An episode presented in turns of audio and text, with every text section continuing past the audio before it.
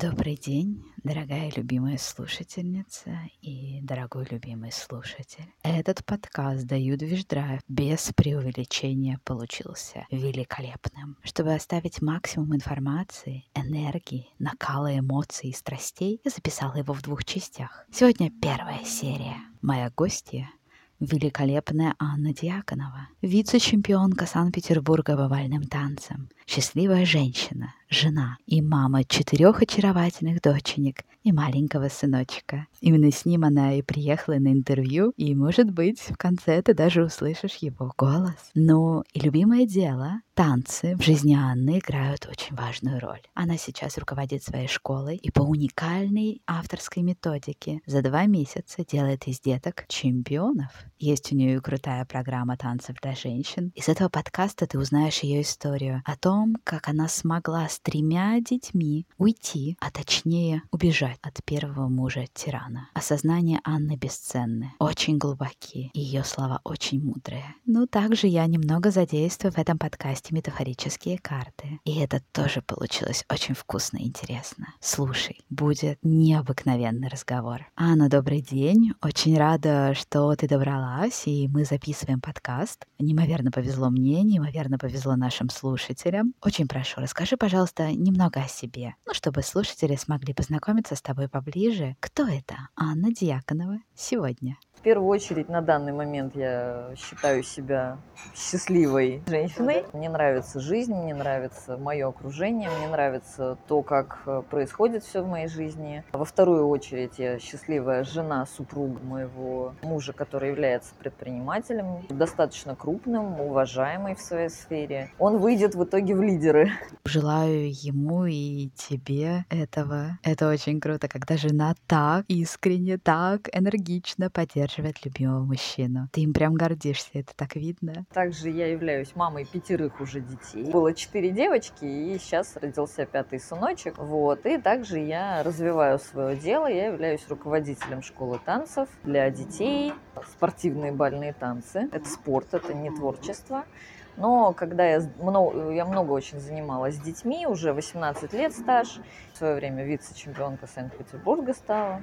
И занимаясь с детьми, когда они окрыленные, восхищенные, выбегают с занятий, куча положительных эмоций, они это все несут родителям, показывают там наклеечку, которую им подарили на занятиях. И я смотрю на мамочек, они такие истощенные, изможденные, они девай штаны уже, пойдем домой скорей. Да, и мне очень хотелось для мамочек что-то делать тоже, чтобы облегчить им будни, сделать ярче, наполнить их какой-то энергией живой. И я придумала курс для мамочек, который назвала «Силуэтная латина». Там занимаются и фигурой, и настроение себе повышают. Да, вера в себя, они поднимают самооценку. Да, это про раскрепощение и про уверенность. Позвоночник выпрямляют. Мне захотелось максимально наполнить пользой настроение, чтобы было такое приподнятое, чтобы несколько дней оно держалось. Женщине важно себе уделять время, о себе заботиться, и от этого можно уже чем-то поделиться с другими. Если мама опустошена, ничего хорошего в семье не сможет дать, даже если захочет значит. Поэтому мамам в первую очередь о себе надо заботиться. А давай посмотрим, что именно тебе сегодня надо такое дать своей душе, чем себя побаловать или чего хочет твоя душа. Я предлагаю вытащить карту на эту тему и посмотреть, что же там за подсказка для тебя. Мне интересно, что мне карта подскажет. Очень интересно. И что же ты там видишь на этой карте? Что там за послание? Что за подсказка для тебя? Рыцарь с мечом. А про что это? С чем у тебя ассоциируется эта картина? Картинка. Карта мне показала, что воин в хорошей защите, с хорошим мечом,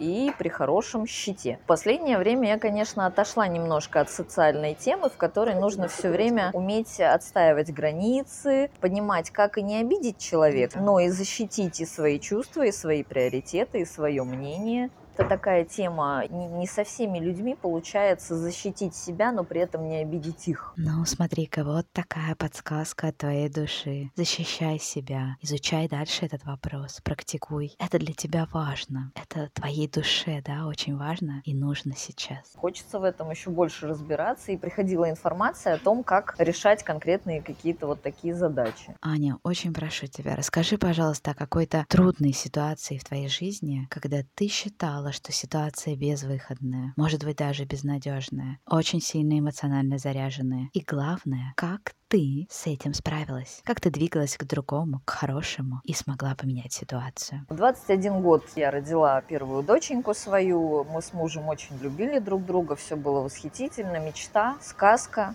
танцевальную карьеру на тот момент мне пришлось на несколько месяцев отодвинуть, но я считала, что в принципе восстановиться можно и, ну, может быть, уже таких высот не догнать, потому что конкуренты ушли вперед. Там такая гонка, что если ты немножечко замедлился, то ты уже не догонишь, и к финишу, естественно, лидерства никакого у тебя не будет. Шел шестой год э, совместной жизни с мужем, и постепенно быт и неумение, ну, непонимание себя, ну, в первую очередь, с моей стороны, непонимание себя, непонимание того, что ценно, что не ценно. Старые установки еще из детства, они не дали правильно выстраивать семейную жизнь. О, спасибо, что ты это сказала. Я уверена, что это откликается очень многим слушательницам. Когда я забеременела второй дочерью, буквально три месяца беременности было, и в какой-то момент произошел конфликт серьезный. Серьезный конфликт, и в меня запустили каким-то предметом тяжелым, от которого я увернулась, но, конечно, внутри все рухнуло. Хочется мужу доверять, хочется понимать, что он защитит тебя от всего, и вдруг в один момент он оборачивается самой страшной опасностью. Не только для тебя, а я не только беременна была, я еще на руках держала старшую дочь. Я поняла, что я оказалась в ситуации, в которой вообще опасно находиться. То есть сейчас, вот с, с тем багажом, который сейчас есть, с тем пониманием, я бы сразу сказала спасибо, до свидания. Было бы страшно, было бы тяжело, да, но в тот момент, проплакав, как-то пережив, я сделала такой для себя вывод,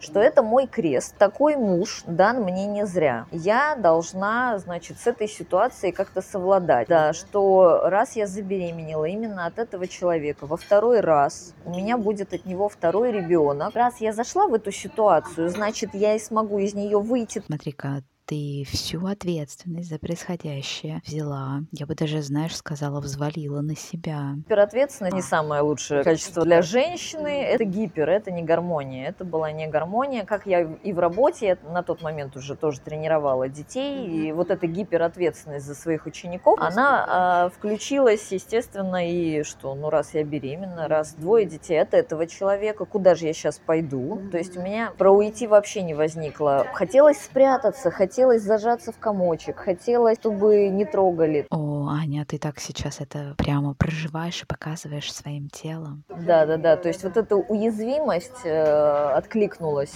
еще из детства. Да, да, да. Прорабатывали, что это все из детства. Прорабатывала. Это видно. Снимай, снимай с тела это напряжение встряхни. Вот, но в тот момент не было, не приходило такого, что ой, надо уходить срочно отсюда бежать. Было такое, что так, это мой крест, раз я в эту ситуацию попала, значит, я из нее смогу и выйти. И я смогу эту семью сделать счастливой. И я смогу разрулить все. Ну, знаешь, на самом деле это про позицию сильного человека, не слабака. Ой, к сожалению, да. Расскажи, интересно, что же было дальше? И эти конфликтные ситуации продолжались. Было, ну, разное разная степень э, агрессии, разная степень накала. Сейчас я прекрасно понимаю, что я там неправильно делала, чем я это вызывала, чем провоцировала. Все это продолжалось, повторялось. То были откаты со стороны мужа, что прости, ползал на коленях, извинялся, плакал. Все вот это было. То есть эмоции гуляли. Слушай, ну такие страсти, такой накал. Я даже не знаю, мексиканские сериалы просто нервно курят сторонки отдыхают, да, а это главное в жизни, это все в реальной жизни происходило. Санта-Барбара, да. Со временем извинений становилось все меньше и было все больше обвинений. Раз я э, как бы становилась на его сторону, что он оправдывался, и я говорила, да, конечно, э, он понимал, что это правильно, что это в норму вещей входит, жалела же его даже. Вот балда. жалеть человека, который проявляет агрессию к тебе. То есть это настолько мои границы были настолько стерты, настолько были, их вообще не было. То, то как бы я, я это вся моя семья, то я сжимаюсь в одну точку, в которой хочется просто раствориться, куда-нибудь убежать тараканом под плинтус. То есть границ я своих не понимала, не знала, абсолютно в этом вопросе была э, глупенькой маленькой девочкой. Супер. Вот большое тебе спасибо. Просто огромное спасибо за то, что ты это сказала. Так открыто. Пытались ходить к психологу. Надо ему отдать должное, он изо всех сил старался. Насколько он был существом, как бы, которое как бы, ну, вышло, вышло из своей семьи и тянуло то, что может. И я была существом, которое как бы, ну, вот, вот что мы могли тогда на тот момент, то мы и делали. Старались оба. Думаю, что это очень многим даст пищу для размышления, поможет в чем-то. И в итоге стали мечтать о третьем ребенке. Вроде какой-то взяли контроль над этой ситуацией, что это общая проблема нашей семьи, агрессия против меня. Как бы тут вообще все, настолько я сейчас э, смотрю, настолько понимаю, насколько это все было глупо с моей стороны. Вот, и вроде как у нас какие-то просветления, какие-то улучшения. И вот детей двое, между ними конкуренция. Как решить вопрос и еще больше увеличить семью? Мы оба хотели еще помочь девочкам между собой не конкурировать, а быть все-таки группой. Вот. И мы любили друг друга, там и страсть какая-то была. Вот. Хотя во мне, сколько во мне уже внутри тогда кипело. А ты это не выпускала. Представляешь, ты все это копила и загоняла, да, куда-то там внутрь себя. Да, воспитание как было? Ты не проявляешься, нет. Твои чувства это под запретом. Что ты плачешь? Ну-ка не плачь. Стыдить. То есть э, в детстве, если если меня стыдили за то, что я проявляла какие-то чувства, естественно, я запомнила, что чувства — это мои внутренние проблемы. Я с ними сама должна разобраться, а то, что я наружу выпускаю, я должна четко контролировать. Для мужа быть удобной, да, удобной, которая не подбрасывает проблем. То есть мне на тот момент просто вот если в семье более или менее спокойно, ну, по крайней мере, там, меня не обзывают и в меня не кидаются, значит, уже хорошо. Значит, я уже радуюсь. Мое «я», оно полностью растворилось в детях и в семье. Да, еще одна очень грубая с моей стороны была ошибка, это то, что я поставила детей выше не только мужа, но и себя. Это фатальная ошибка. Раз рождается ребенок, то все, моя жизнь полностью подчинена его интересам, да, и интересы ребенка, они превыше всего. Полная глупость, я могу это сейчас просто вот, да, значит, э, мы хотели этого ребенка, даже он полгода не получался, это нас еще сплотило в каком-то смысле, вот, мы же хотим, у нас не получается, вот эта грустняшка такая наша общая, что мы стараемся. Итак, вот уже в твоей семье появляется третья малышка, и что же дальше? Наконец, когда я забеременела, и когда ребенок рождается, буквально ей наверное, было месяца два или три, и я понимаю, что у нас начинается новый виток, и что ничего мы не решили, никакого контроля над этой ситуацией никто из нас вообще не взял, что эмоции в нем как бушевали, так и бушуют, как ему хочется. Он не считает нужным себя как-то контролировать. Бедненький, конечно, у тебя что-то страдать начнет, выплескивай. Но у меня внутри начало уже что-то подниматься. Я перестала так это терпеть что-то во мне стало уже подниматься. На самом деле, с одной стороны, появление ребенка всегда в женщине пробуждает очень много и ресурсов, и э, ценности себя, потому что у тебя не один ребенок, да, а уже трое. Ты хочешь, не хочешь, ты будешь действовать по жизни эффективнее. И что-то начало подниматься. Я стала как-то ему говорить, что, слушай, так дело не пойдет. Давай хотя бы перерывчик сделаем, поживем отдельно. Нет, какие-то мои попытки договориться или решить, дать мне возможность решить внутри себя как-то проблему, у него вызывали агрессию и гнев. Через несколько попыток что-то предложить, я уже перестала что-то предлагать и просто сама начала общаться на разных форумах, в социальных сетях, начала общаться в первую очередь с другими мужчинами и брать именно поддержку от других мужчин. Точно, да, да, мне нужна была поддержка от них. Естественно, я, я верной женой была, мне не нужно было интима, мне нужна была, чтобы мной восхищались. Да, да, это про эмоциональную поддержку. Все верно. Это очень важно для нас, особенно для женщин, но особенно в такой ситуации. В общем, я добивалась того, чтобы мной восхищались, и я поняла, что вообще-то мужчины мной восхищаются. Вообще-то у меня все в порядке. И то, что человек мной не то, что не восхищается, а унижает, оскорбляет, водружает все больше чувства вины на меня и так далее и тому подобное, это его уже проблема. Я больше с этим дело иметь не хочу. Да, я говорю, слушай, нам плохо вместе, давай разводиться. Ты говорила, что он категорически с этим не соглашался, был против. И э, я начала предпринимать попытки физически просто бежать. Человек начал просто физически закрывать с собой дверной проем, выкидывать э, сумку. Он ее выбрасывал, в ней ломалась э, техника. Все это было со скандалами, упреками, агрессией, там, там, тасканием меня за волосы по квартире, там, пихание. То есть человек очень методично старался никаких вот синяков ни на лице, ни на теле он старался не оставить. И когда мне кто-то подсказал, слушай, да иди ты в милицию, я, опа, побежала в милицию, тайне от него. Мне говорят, ну, принесите освидетельствование, где там справка о том, что у вас побои. Я, значит, бегу, бегу туда. Они говорят, покажите, что. А как бы, а я, я смотрю, мне больно, но там нету кровоподтек. Мне просто больно. Пыталась снимать на камеру. Он отбирал эту камеру или разбивал телефон,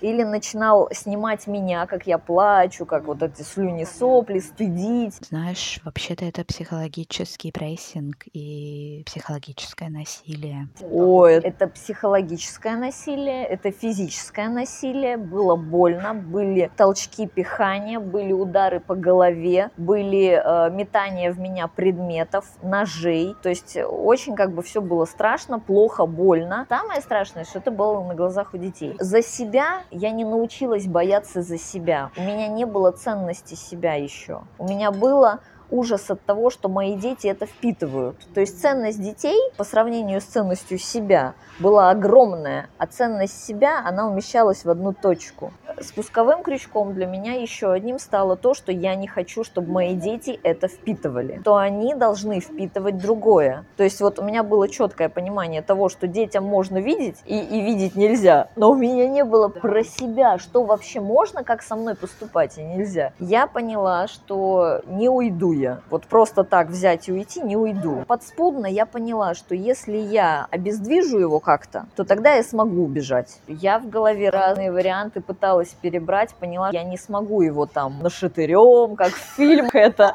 да. Он бычара, ну, высокого роста. Я, я тогда была изможденная с полностью, у меня вес 40 килограмм. И я поехала и купила газовый баллончик. Я представила, что будет очередная ситуация, когда человек вот этой грудой вот своей эмоциональной, в первую очередь, и физической, на меня наступает, что я могу сделать? Я хотя бы распылю этот баллончик, я хотя бы смогу эту атаку остановить хоть как-то. В итоге э, в очередной раз он на меня наступает, я ему показываю этот баллончик, говорю, не надо, хватит, перестань, у меня баллончик, я не хочу его распылять. Я предупредила, вызвала еще большую агрессию. У него явно был просто шок, что ты вдруг решила сопротивляться. Да, пошли оскорбления, попытка забрать у меня баллончик. Он стал со мной бороться, и в момент, э, когда он со мной боролся, я этот баллончик на него распылила ему прямо в глаза. Но в момент э, противодействия родителей дети всегда рядом. Старшая просто плакала, эм,